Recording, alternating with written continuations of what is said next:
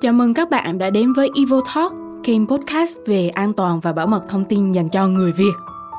Xin chào, Lộc rất vui được trở thành người đồng hành cùng các bạn trên con đường tìm hiểu về an toàn thông tin mạng.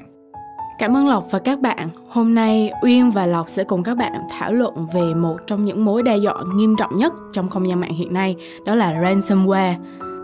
Ransomware là một loại tấn công mà bạn không muốn trải qua. Để bắt đầu, hãy cùng tìm hiểu về ransomware là gì nhé. Ừ, Thực chất thì ransomware là một loại phần mềm độc hại được thiết kế để tấn công vào máy tính hoặc hệ thống mạng của bạn và mã hóa dữ liệu của bạn.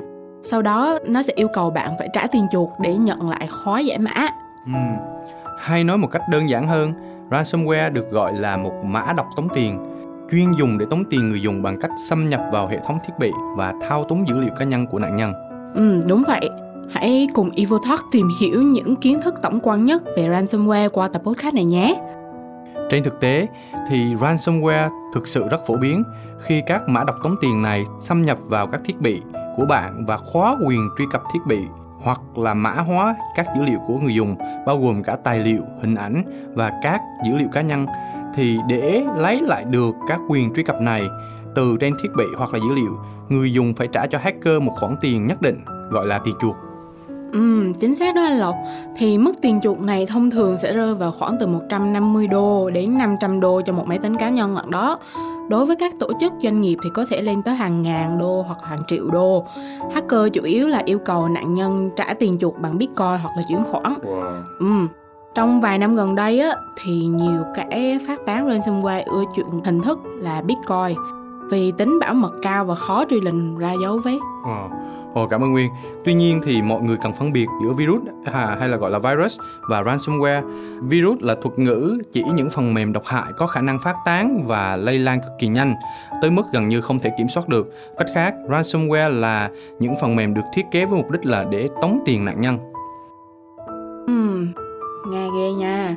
Chính xác thì thông thường ấy, để phát tán ransomware, kẻ xấu cần sử dụng các phương thức tấn công giả mạo để dụ người dùng cắn câu. Hai loại ransomware phổ biến nhất là mã hóa và khóa màn hình nó lọc. Ừ, chính xác rồi Uyên. À, thì thực ra là click vào các đường link, file đính kèm, email hoặc quảng cáo chứa mã độc là một trong những cách phổ biến nhất để ransomware xâm nhập vào máy tính của bạn. Ừ, chưa hết đâu các phần mềm crack không rõ nguồn gốc này các website giả mạo cũng là một trong những nơi dễ dàng làm cho bạn mắc bẫy ransomware nữa đó ừ, vậy thì ờ, uyên có biết là ai là nạn nhân chính của ransomware không Nghe thì có vẻ như rất nhiều trường hợp các mã độc tống tiền này nhắm đến các nạn nhân là cá nhân và tống tiền họ. Các cá nhân này có thể là người bình thường thôi, hay cũng có thể là những CEO, nhà sáng lập của các công ty lớn. Chỉ cần một cú click chuột đơn giản, máy tính và thiết bị của người dùng có thể đã bị tê liệt. Oh, wow, nhưng mà em nghĩ đây chưa phải là đối tượng duy nhất bị nhắm đến đâu. Bởi vì các doanh nghiệp, tổ chức y tế này, chính phủ, giáo dục mới là mục tiêu hàng đầu để tống tiền đó anh. Tại vì đây là nơi chứa nhiều thông tin quan trọng cũng như có khả năng cao để chi trả tiền chuột trong thời gian ngắn để mã hóa được dữ liệu mà họ cần. Ừ, chính xác rồi Uyên. Ngoài ra thì tổn thất về thời gian và công sức để khắc phục hậu quả của cuộc tấn công ransomware thì cũng rất là tốn kém và to lớn. Chính vì những tổn thất này mà các công ty đã phải nộp tiền chuộc lên đến hàng triệu đô la để mã hóa những phần mềm là những phần mềm bị đánh cắp. Em nghĩ là anh cũng sẽ biết tới một vấn đề mà em đang muốn đề cập tới đó là một cuộc tấn công hết sức nổi tiếng vào năm 2017 làm thiệt hại đến hàng tỷ đô mà đến nay vẫn còn được nhắc tới tên là WannaCry đó anh. Ồ oh, đó, cái này thì anh còn nhớ nha. Thì WannaCry chắc hẳn không còn là một cái tên xa lạ với những ai mà quan tâm đến công nghệ và bảo mật. Thì vào năm 2017, mã độc này đã hoàn thành với quy mô cực kỳ lớn. Nó lan rộng đến hơn 250.000 máy tính tại 116 quốc gia, trong đó có cả Việt Nam.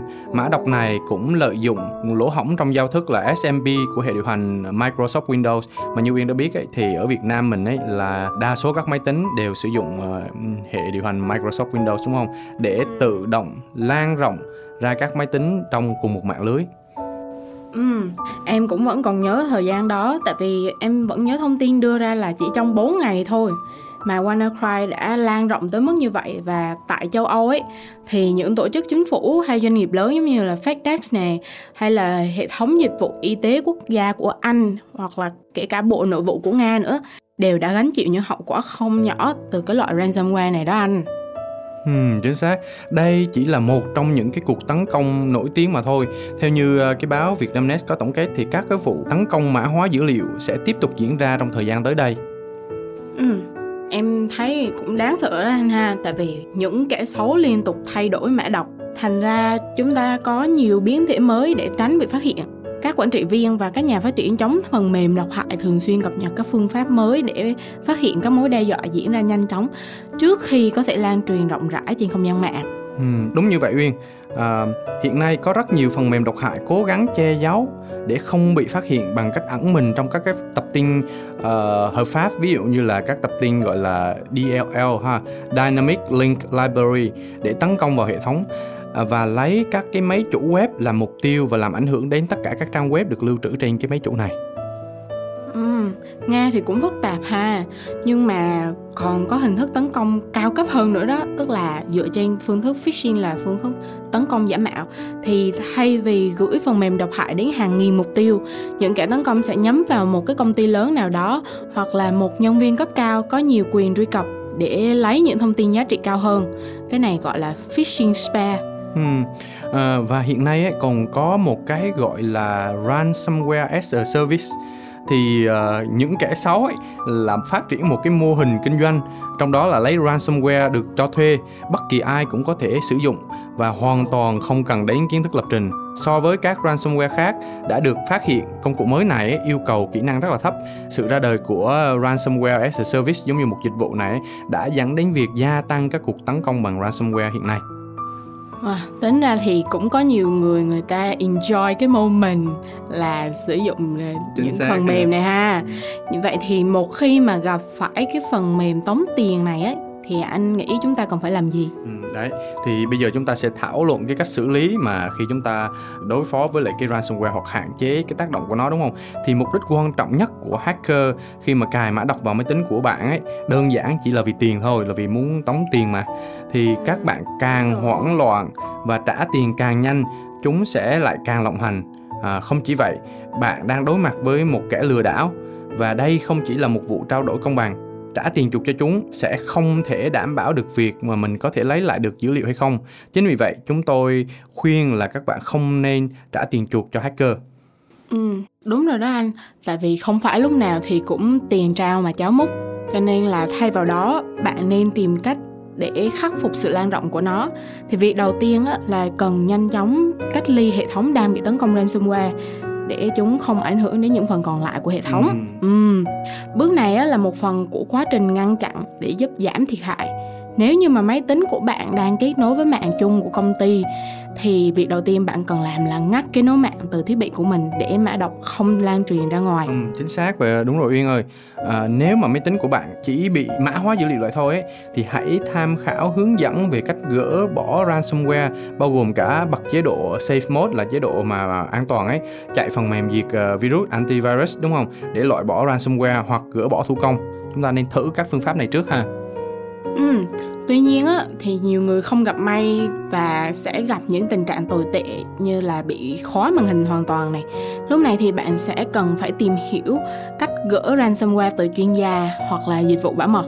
Thì các chuyên gia sẽ truy cập vào nhật ký của bạn để phân tích nguyên nhân này xác định lỗ hổng bảo mật và tất cả các hệ thống bị ảnh hưởng nữa.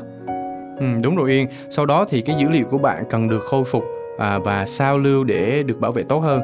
Thì chúng ta có thể thảo luận cái phần về sao lưu và khôi phục của dữ liệu này trong các tập sau ha. Nhưng mà sau khi mà chúng ta khôi phục dữ liệu và sao lưu dữ liệu ấy thì thời gian để khôi phục hệ thống khi mà bị ransomware tấn công ấy rất là khác nhau tùy thuộc vào mức độ thiệt hại hiệu quả của kế hoạch khắc phục thảm họa của ờ, cái việc mà bị tấn công này đối với tổ chức và thời gian ứng phó cũng như khung thời gian ngăn chặn và tiêu diệt ấy, thì chúng ta à, nó nó nó khác biệt ở những cái loại ransomware cũng như là mức độ uh, tấn công của nó. Ừ, chính xác rồi anh. Cho nên ấy bây giờ mình cần phải nhấn mạnh là việc bảo vệ và phòng tránh là hết sức cần thiết do đó thì hãy cẩn thận với các đường link lạ này các file lạ được gửi qua email hay các tin nhắn của bạn. Và luôn kiểm tra kỹ nguồn gửi tin tức là người gửi ấy trước khi thực hiện các thao tác mở hoặc là tải xuống các tệp tin. Ừ, đúng rồi Yên Và luôn nhớ là hãy cập nhật phần mềm và hệ điều hành của bạn nữa nha.